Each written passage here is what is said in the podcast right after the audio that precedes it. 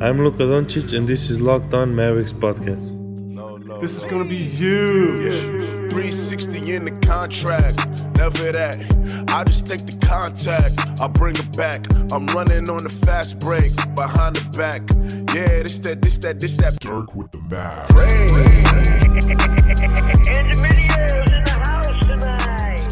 And welcome. You are locked on to the Dallas Mavericks. My name is Nick Angstadt, lead analyst at Free Dawkins on YouTube, and I am joined, as always, by my co host, contributor at Mavs.com. Award season is over, Isaac Harris. The past season is done. We tied the bow on Yep. the 2018 19, 17 18 season. No, Or what? 18, It's 18, 18, 19 season. Now I'm getting all confused. And uh it's done. We're done with it. Award season's done. The Majestic was awesome. I actually do have a question for you. Oh, Go for it.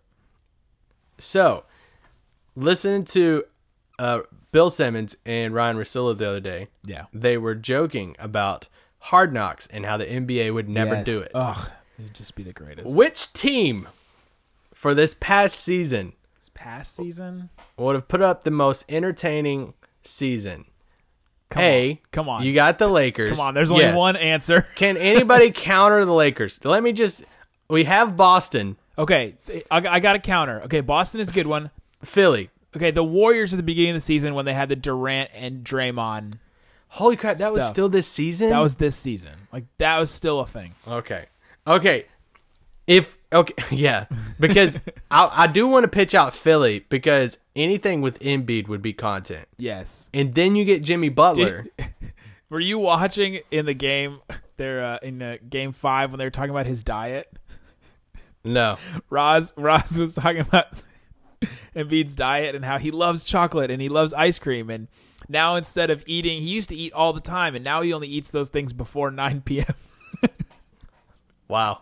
yeah, to like cut out certain things in his diet and how picky he is, and he's like he'll only eat salmon if it's very well done. It's just very funny talking about Embiid's diet. He's just this massive human that I'm sure has to eat all this food all the time.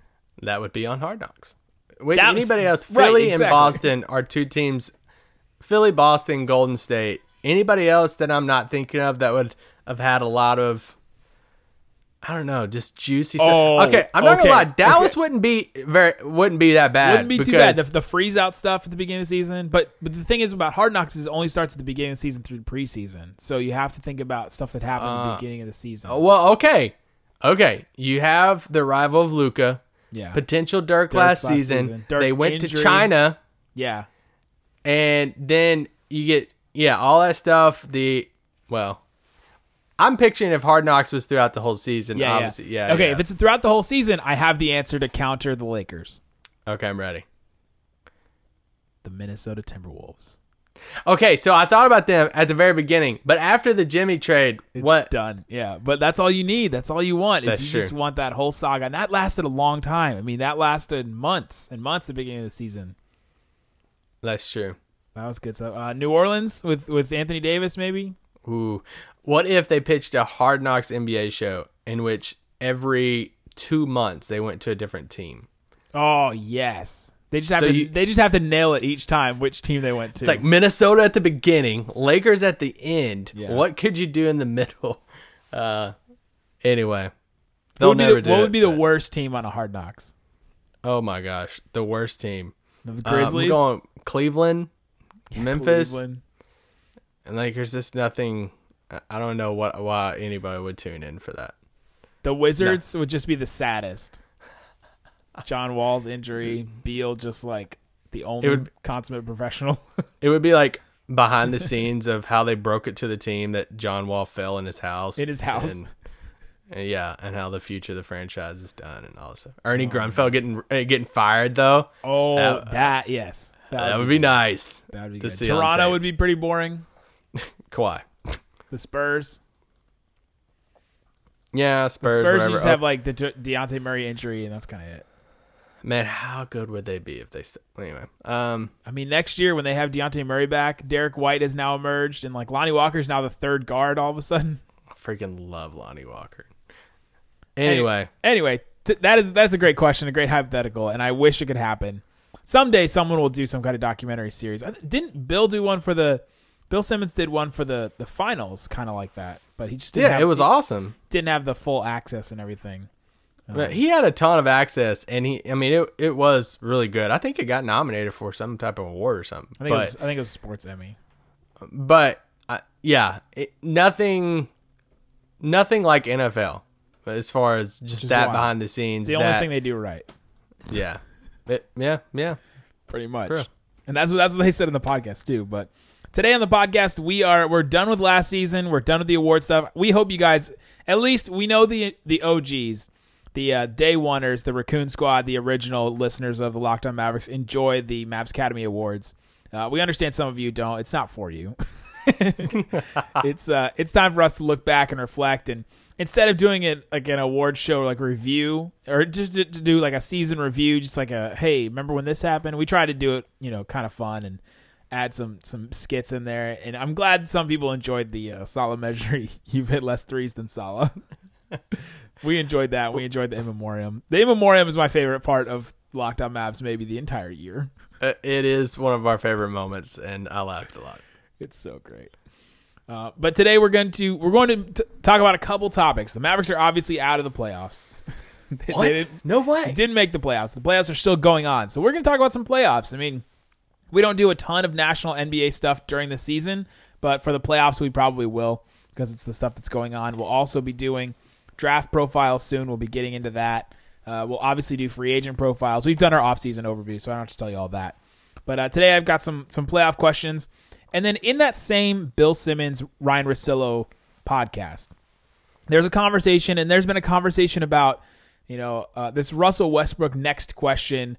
You know, in the locker room, these these media pressers and stuff like that, and that's been a big conversation in in a lot of different mediums, not just that podcast, but a lot of different mediums have been talking about Russell Westbrook and how he next questions Berry Tramel all the time. And they talked about it on that podcast and we wanted to discuss that as two young you know reporters that are like barely just getting our start. And uh, and what those pressers in the locker room conversation what that means for us as as a different in a different perspective because i heard i think, feel like a lot of the people that have been talking about this are people on the other side guys that have sources guys that have you know this access and that, that have been through it and you know I've, I've done all that stuff and not on the, the the beginning side of it and so we wanted to, to bring our kind of And somebody tweeted at us asking if we would talk about it on the pod, and I hadn't really thought about talking about it on the pod uh, until that tweet. So uh, shout out to you, bro. I wish I had your Twitter handle. This segment is for you. And anybody else who wants to yeah just for just for him. Just for you. yeah so uh so we wanted to talk about that because i think we have a perspective on that. Um so yeah let's do let's do that conversation first. Let's uh let's talk about that but let's take a quick break first and then when we come back we'll talk about russell westbrook next question the media locker rooms pressers and all that stuff.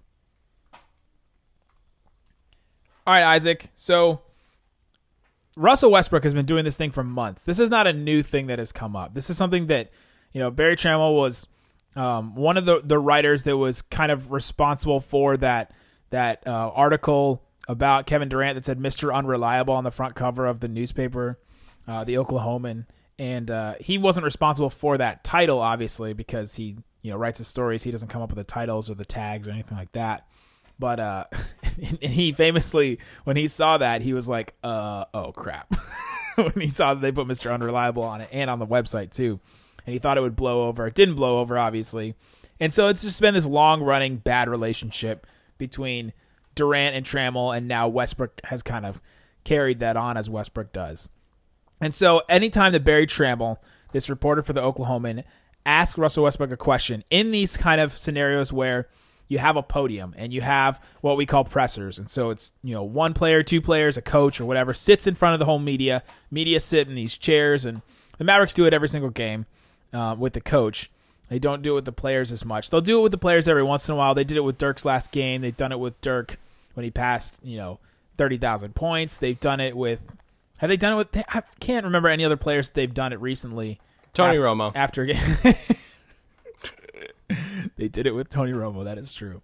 Uh, and so that we do we call that a presser. And so The playoffs, they obviously roll this out for the playoffs, and every series they Yeah. have these huge playoff things set up with tables and all that stuff. But no, normally for players, you just go in the locker room. If they think it, there's going to be a, just an overwhelming amount of media waiting for one player at his locker, Yeah. then that's when they'll host it in the room.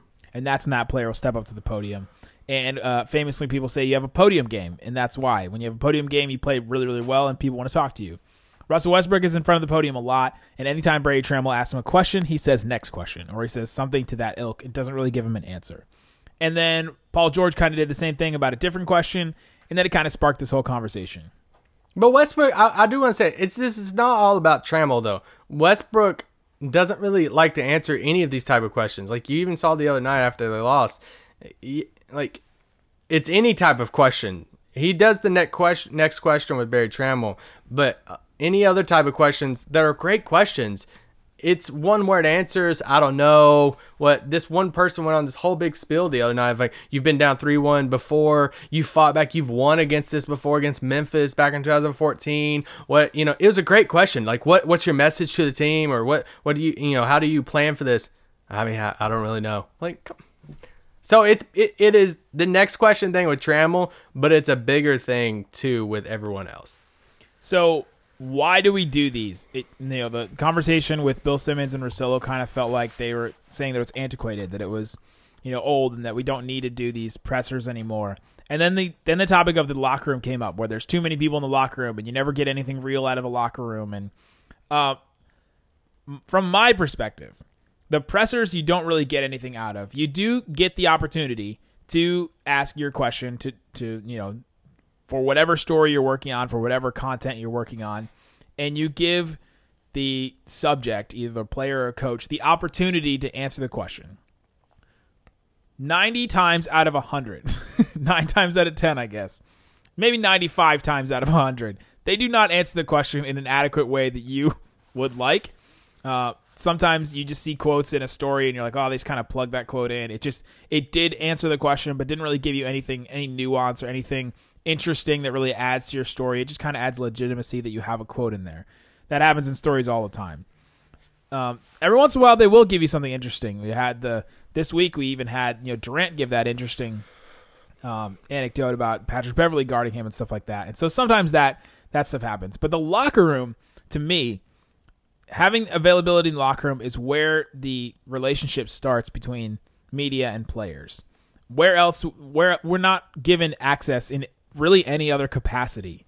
I mean, once the season is done, we're kind of that's kind of we're kind of shut out. And then even in practices, you're allowed to go, and then maybe they bring one. At least the Mavericks, they bring one or two players out. You're allowed to ask them questions in a media scrum, not really a one-on-one situation, and then you're kind of out.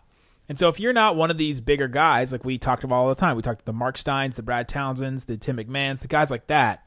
If you're not one of those guys, then you don't get any access to players one on one except for th- those locker room situations. And so I don't think that's outdated. I think it's tough. I think it's tough to to try and work all those and try to be there, and you got to find your right, the right time, and you got to. I mean, sometimes you got to ask a question over and over again to try and get, get a good answer. You have to keep trying and go back. Um, the pressers, though, are that, that's just a numbers game. I mean, that, that's literally like you, you get a batting average essentially in a, in a presser. You you ask you know 100 questions and maybe you get 10 of them answered in a way that is interesting or you know well thought out. At least that, that, that that's my perspective on it. Yeah, so you kind of got to look at the demographic of who's in the room and who's at the games and what media looks like now compared to years ago. I did disagree with a lot of what Bill Simmons was going with on his podcast because you know he's coming from a perspective now to where he has a lot of NBA sources. This isn't his job anymore. You know, this isn't what he does. He's not a Like, he- reporter. He, never really was a yeah, it- reporter. but- it's not his his thing. So uh, let's just look at Dallas for instance, and you look at the main media people that are there. We all we've all heard the uh, the I don't know the the downsizing of the media workforce. Uh, I don't even know how the, the best way to say it. We saw newspapers go out. We've seen people like Dwain Price and Eddie Sefko get laid off from covering the Mavericks for decades. Uh, from for staple newspapers here in Dallas, in Fort Worth, and and, and, and for the Dallas Morning News and stuff for Eddie and stuff. Um, the the number of full time beat writers for a lot of teams they've went down a lot. I mean, you see jokes about like the Pelicans and some of these teams of like, do they even have one? You know, people like there there was a while back somebody made a joke on a broadcast or something, and like a couple the few that did cover the team spoke. And I was like, no, I'm here because. yeah, it was a Pelicans game. They were like, "Does anyone even?" I don't think anyone even covers the team. like, and we no, we saw. Do. I remember seeing a tweet back in uh, back during the season, and it was a it was a guy that was at a Cavaliers practice this past season, yeah. and he was tweeting out saying, "I'm the only one here for this practice," and uh, which is crazy because so now you look at it and say, how many full time guys are dedicated to just covering the team? And that's when you get somebody like Brad Townsend that's been around the team for a long time. He he is that. Tim Cato now at the Athletic, you know, he is just still getting his feet but he's honestly one of the longest tenured people covering the Mavericks right now on a day to day basis. Yeah, because you you see a lot of people that's thrown uh, thrown there for like different assignments yeah. and different things, but full time. And even Tim doesn't travel to a bunch of the games. Right. He travels to a decent amount of, them, but like full time beat writers. yeah, yeah, full time beat writers go to every single game, home and away. Dwain Price used to have this record, and it was crazy. He he used to have this record say he's been to 200 and something consecutive Mavs games, which is, I mean, That's it's crazy. He never missed one and all this stuff. It's almost so, as good as a sellout streak. I mean, almost. Uh, almost, almost. And and by the way, that's why Isaac and I will never call ourselves beat writers. And when some people no. say that, we'll always push back, and we'll never call ourselves that because it's just not true full respect for those guys because those are the guys that put in the time. They travel, they get paid to do that.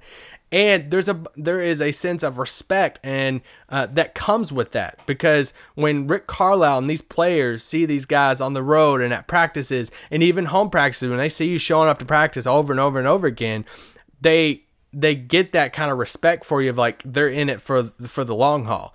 There's a difference between when you see a media face show up for the Warriors game after the game and you're like yeah. you're just here before the Warriors game. Like we know, we we see these media people and it's like, "Bro, I only see you for the Warriors and Lakers and some of these big teams. Where are you at for the Tuesday night Nets game?" That's the things that eh, from media sometimes you get frustrating. So, going back to the demographic of what a presser means, some of these guys have deadlines. Like I know Brad Townsend still has deadlines now for the for the newspaper. A lot of these beat writers, they would have to have these deadlines that they had to have a game recap story done by an hour after the game ended or hour and a half, however long it is. So there these press conferences let them have the ability to ask questions about the game. I get I get a lot of decent stuff out of press conferences because I'm not asking controversial questions. I write for Mavs.com and I write about off the court type of stories. I write about like player development type things. When I write about Jalen Brunson this past year or Maxi Kleber and how they've grown as players and as prospects for the Mavericks, I'm asking general questions that Carlisle and stuff doesn't mind answering about their development and all that stuff. Those can come from press conferences. I'm not going to get up there and say, why did, you know, Dennis Smith Jr. stay at home today? Are you picking up your option? Yeah, are you picking up your options, something like that? That those are type of things you're you're going to get bullcrap answers yeah. for.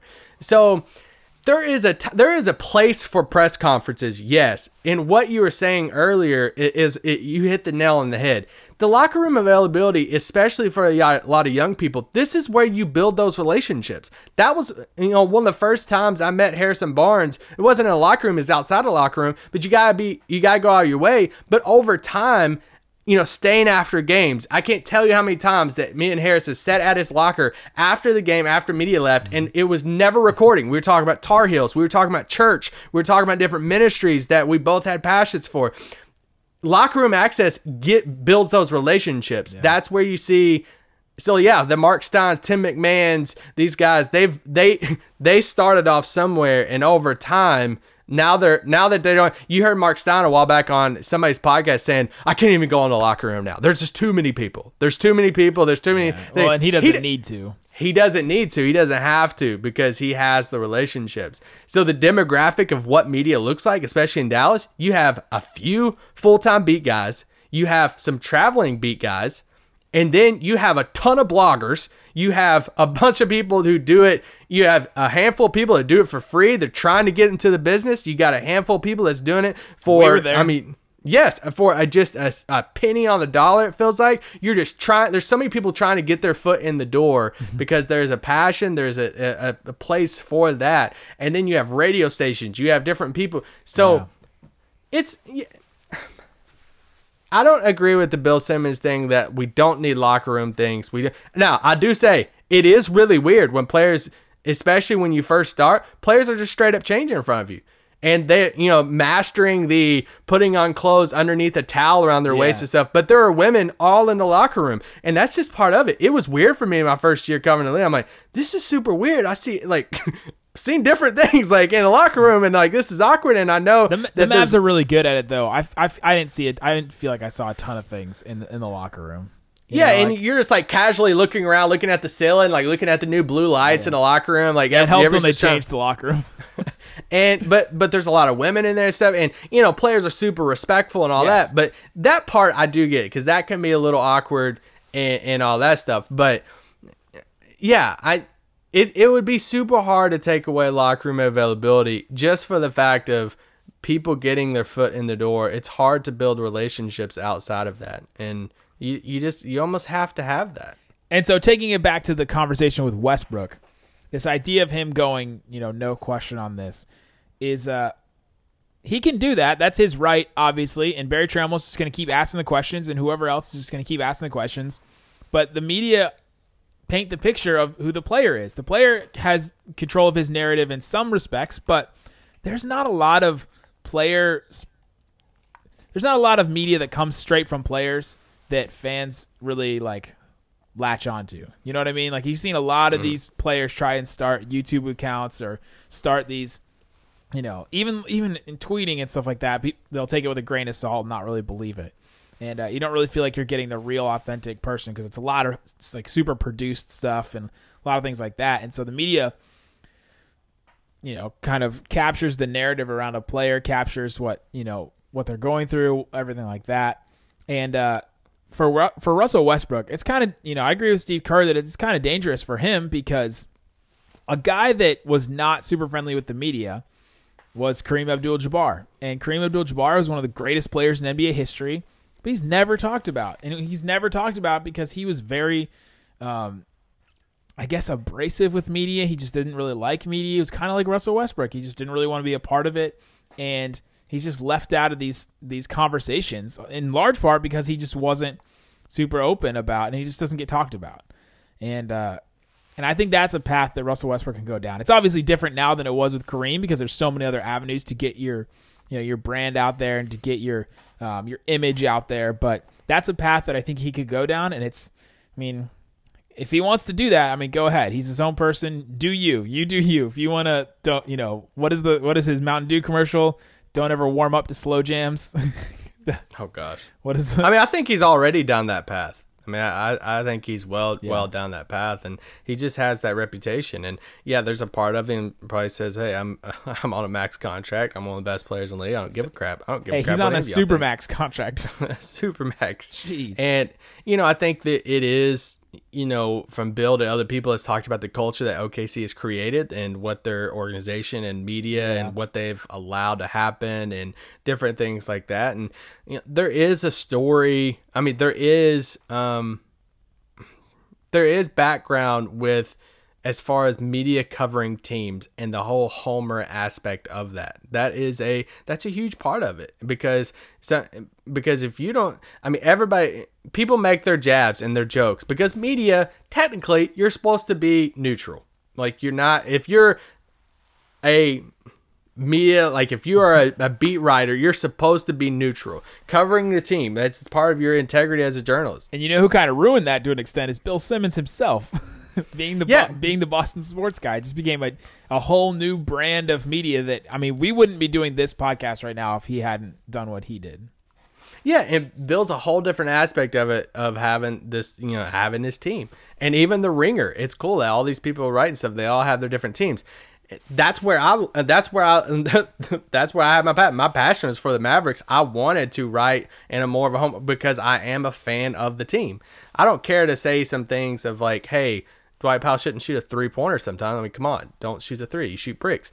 But I, I'm I lean more towards that way. But teams want to try to control that more than what some people probably think or they might think it and they don't they don't know for sure if that's true or not as far as things getting you know written and then the amount of people you might not think certain people read it and they actually do and then it trickles down of hey i didn't like that so i might not give you a quote or i might not give you something or aka stop asking about something or someone uh, or i'm going to try to embarrass you.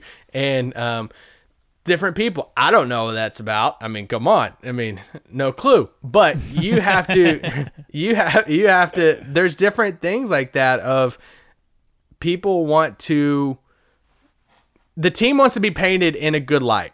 And you see that even i mean and people are mentioning about how like broadcast local broadcast.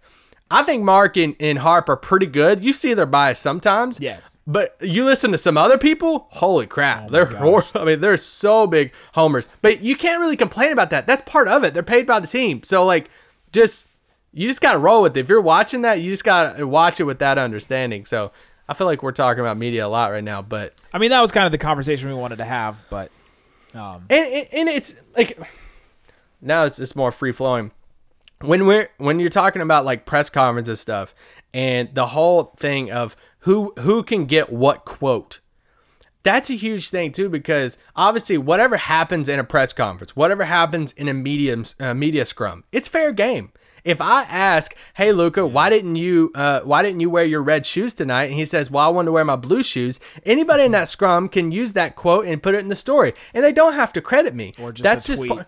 Yes, that's part of a media scrum. I had I, I had a media person write me a couple years ago, DM me, just asking me if a if a certain quote was was used in a media scrum or a one on one, and for that reason, so they could use that for a, a you know for a piece. And but if it was a one on one, I was going to get the credit. It's that type of stuff that media people. You see uh, different dynamics with media because some that's, media that's etiquette at that point. But.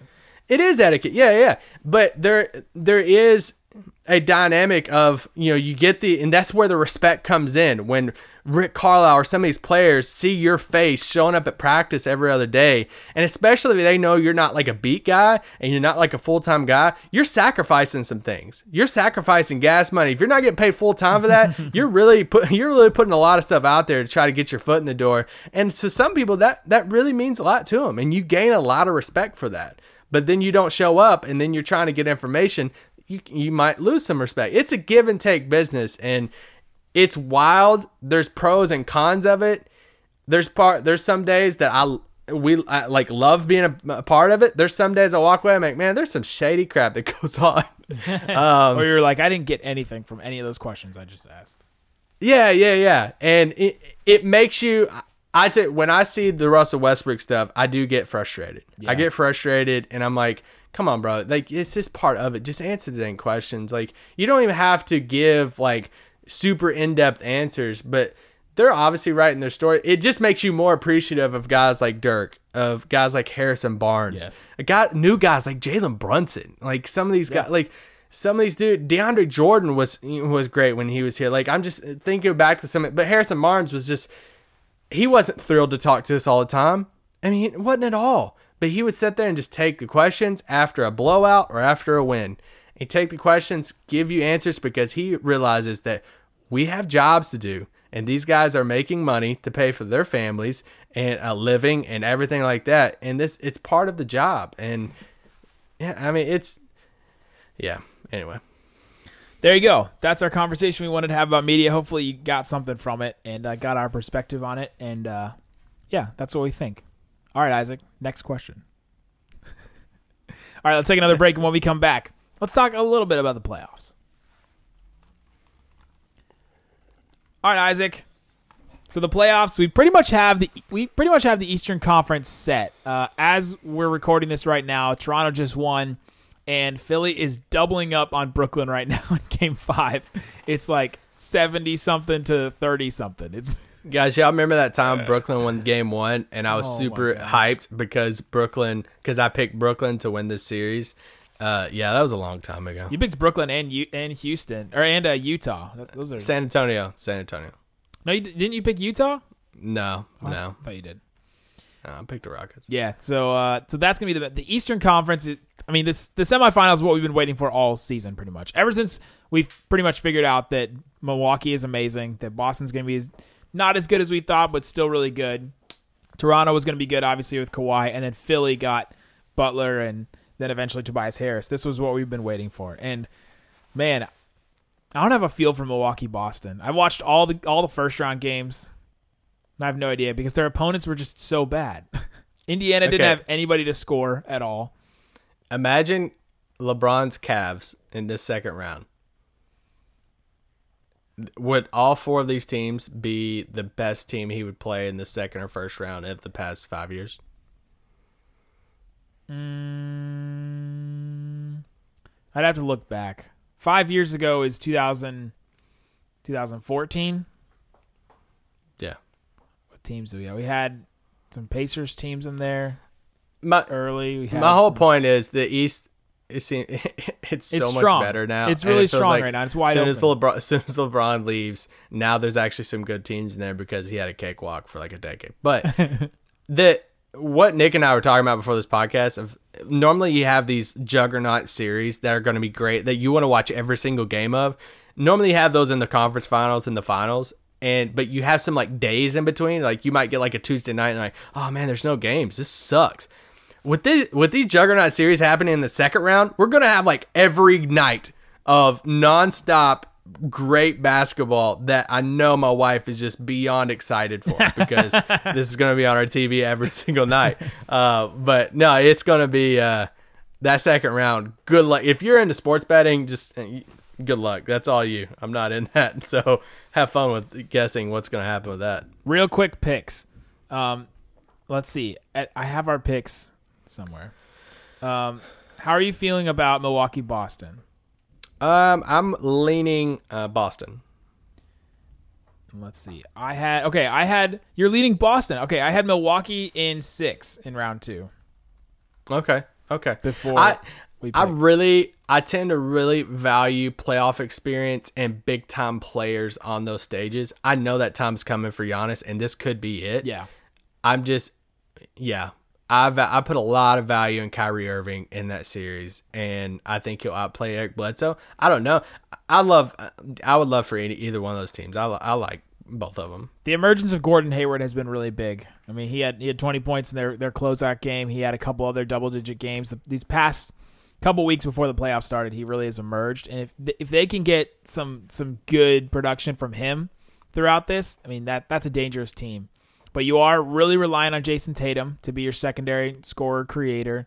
You don't have Well, that you don't have who Marcus will Giannis Smart. guard? Giannis would Tatum? guard. Giannis can guard anyone. Giannis can guard Kyrie. Because I think you. he's probably going to guard put, Tatum, I guess, or Khris Middleton. Yeah, I think. I think Khris you have to put. Uh, Jaylen Brown on Middleton, and then do they start Marcus Morris to just throw him at? The thing, the thing that they've Giannis done with and- Giannis, what they did in the first round is they put Giannis like on Blake, and so then, or they put him on the four, and so then he was just able to kind of roam around. And so they might put him on Jaylen Brown and just let him, you know, kind of roam and roam, be able to. You know, Either way, I want to watch every game of the Oh. I'm so excited about it. Philly and Toronto. Um, Philly f- kind of found themselves, which I'm, I'm glad they did in this Brooklyn series. Toronto had that hiccup against Orlando. I'm just not a fan of this Philly team.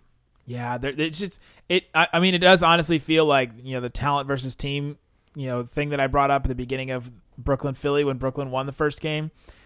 I, Philly has a ton of talent. It's just they haven't really played well together. They have these they have these spurts where it's like Embiid does some stuff, and then you know Butler does some stuff, and then Simmons does some stuff for a game, and you know there's just all these different things.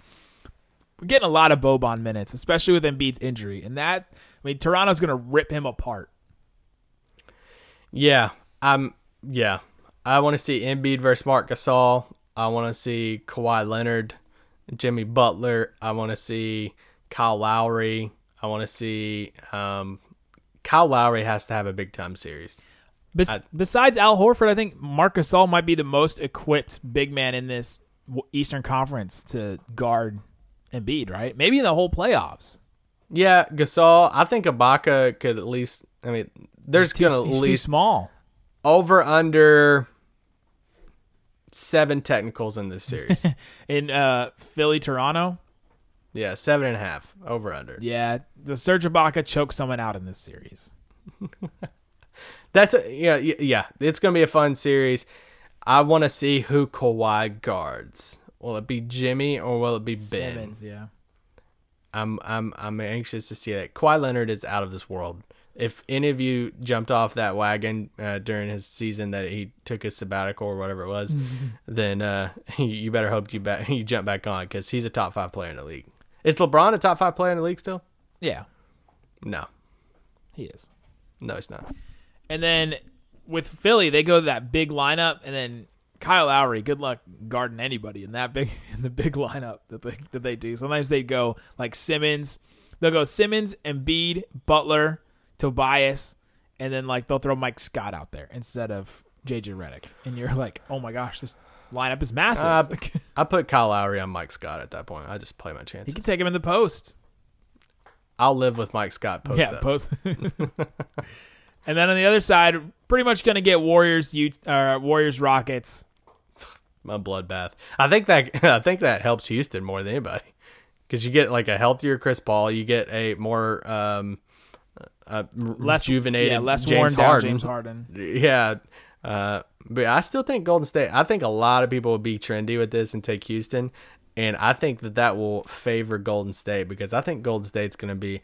I'm going to say Golden State in six or less. Yeah, Golden State. This is what they've been looking forward to. We've been talking about how they've been coasting all all season. If they're gonna ever show up, this is when they're gonna show up. you know, Yes. this is the series they've been waiting for because they think that this is their finals essentially. Hey, do you know how Utah defended James Harden? I do. I know very well how Utah defended James Harden. I don't think that I don't think that the Warriors are gonna do that. They don't have Rudy Gobert behind them. What about Donnie Mitchell though?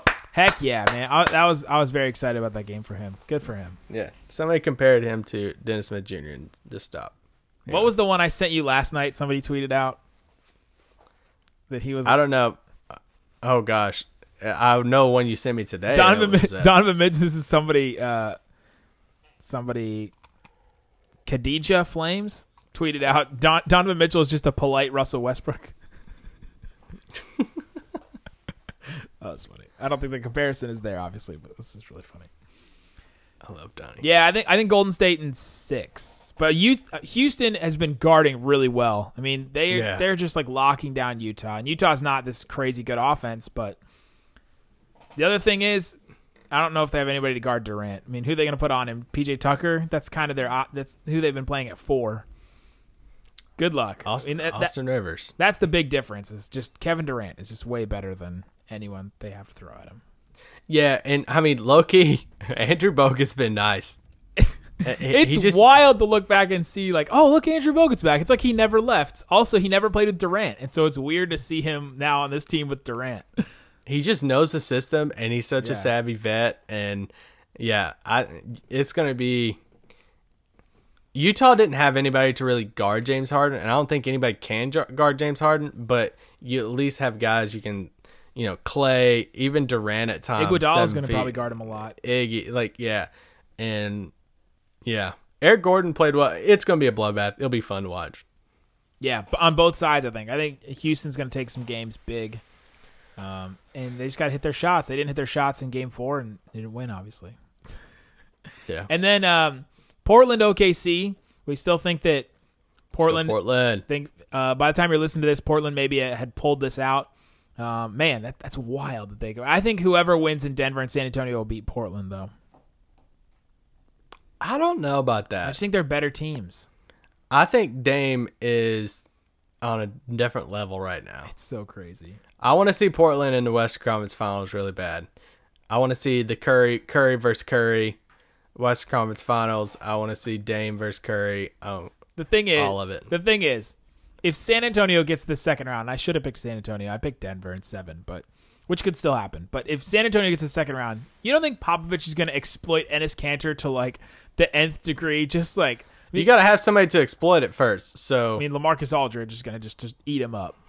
That's that's the guy, right? If anybody in this whole side of the bracket is going to eat up Enes Kanter. It's going to be Lamarcus Aldridge. And then who's Well- who's behind Kanter? You got Zach Collins. Good luck against Aldridge. No, I think I Myers think it's, Leonard. Bring your wife out a and hit some mid range jumpers. it's a point guard that's that would put Kanter off the floor. It's it yeah, they just don't Westbrook's not they're not putting him in these high pick and rolls enough and saying, "Hey, try to guard me in open Yeah. court." And they're just and it's a point guard who can shoot. That's the thing. They're dropping Kanter and they're letting Westbrook just take these mid-range shots and you got Dame just clapping because Westbrook is bricking them. and uh so like yeah, once they have a, a player, player like Curry or somebody that can actually hit a jump shot, they Kanter's screwed then. So but yeah, I would be more scared of San Antonio if I was Portland because yeah. I don't much like James Harden. I don't think anybody can guard Dame right now. But Derrick White would, you know, make it at least interesting for him. He's a good defender. Derrick White is the key to the Western Conference right now. He's a good defender. I don't think he's gonna be putting up thirty something points, but he, I, I like him on defense. if he can do it once a series, though, that wins you a game, and that's what you that's what you ask for. You know. yeah, and imagine if they had Dejounte Murray and it, they had Murray and White to guard McCollum, and And imagine if DeMar DeRozan didn't throw the ball at that ref, maybe they would have won. that, That was so dumb. fun. That was just one of the dumbest things. Th- turn around, like turn around in the air, threw the ball right at, at the ref. Just Okay, so Houston Golden State is our the top one. oh yeah, they, they were Um, most excited to watch. Yes, the other uh, Western Conference matchup, whatever it ends up being, will be the The, last. the very bottom, even past the East. What's the second? Uh, what's the second one? Milwaukee, Boston for me. They just have the personalities. Okay. Giannis versus Kyrie, Tatum and Hayward versus you know Middleton and Bledsoe. That's gonna be fun. You have the the weird Baynes Brook Lopez matchup. That's gonna be just fascinating. yeah, weird stuff like that. You get the uh, the, the Bledsoe versus Rozier with the uh, remember he wore the the Drew Bledsoe jersey to the to the game. Yes, So yes. you got I that, didn't think about that. I that rivalry coming back. They played last year. They have some history there. You know, I uh, back last week, Hoop Magazine, my favorite NBA magazine, uh, Josh Eberly, they had me on to do this basketball roundtable for the playoffs. And one the last question was, "What's the um, what's the storyline of the playoffs in your opinion?" And my answer to that was the upcoming free agent class, and how, especially when you look at the East, how a second round loss could impact some of these guys. If Boston gets beat, what happens with Kyrie? Like, is Kyrie for sure leaving? Is you know if he gets they get put out in the second round? If Kyrie makes a finals run, does that make him want to come back even more? What happens to all Milwaukee's free agents? Khris Middleton, Malcolm Brogdon, Brook Lopez, Mirotic. Like, what happens to all those guys if they get bounced in the second round? Do they bring back the same team or do they you know if they make a finals run then they're like hey we got to bring everybody back because this is a finals team. Jimmy butler what if he just disappears in the second round? Man what does his value even look like? That i mean that would and then Kawhi, i mean everybody thinks he's a clipper but what if Kawhi makes a finals run? I saw I saw somewhere that uh, Kawhi Leonard's social media accounts are run by his sister, and he followed like a whole bunch of Lakers accounts the other day. oh lord no i can't even imagine him on the lakers Oh man! But hey, that's the guy that you want on the Lakers though, because he's not going to say anything, and LeBron's going to get all the attention. It's not going to matter what he does. i think him and ad would be on the clippers but Gosh, just that like- would be a squad. Holy cow! yeah but They'd have to the get rid of storylines the storylines in the East would be uh, oh yeah well it'd be Gallo SGA the Miami pick all that for AD but the storylines in the East are just absolutely incredible and I just can't Super excited for the second round. all four of those teams could make it to the finals in some way I'd say Philly is more the fourth in my opinion but all four of those teams have a path to the finals up in the West it's just a path of two teams whoever wins that top matchup is Yeah. gonna be in the finals They're going to rock whoever comes out of the bottom half. I mean, it could be a sweep. That way, you could see a that Western, Conference final. Finals. Yeah, it, it could be bad with ratings. Yeah, it could. Unless it's Portland. I think Portland would be fun. I could see Dame going like 35 40 a game and going head to toe with Steph or Harden or something like that. And then at that, yeah. It's Denver though. They, they would sweep Denver. I mean, they oh, dear God. just no, absolutely please. destroy them. Unless Jamal Murray tries to like be good. Well, okay, I shouldn't. No, he'll get locked. He'll just get locked down. I mean, they they have the defenders to take him. They have Michael Porter Jr., though. Is he coming back? He's already back. No. There, Malik Beasley, I like him. there you go. Hope you guys enjoyed longer podcast. We're back to just you know, day to day conversation. And uh, yeah, we'll be doing draft profiles, free agent profiles, and everything all summer. So we'll be here. Peace out. Boom.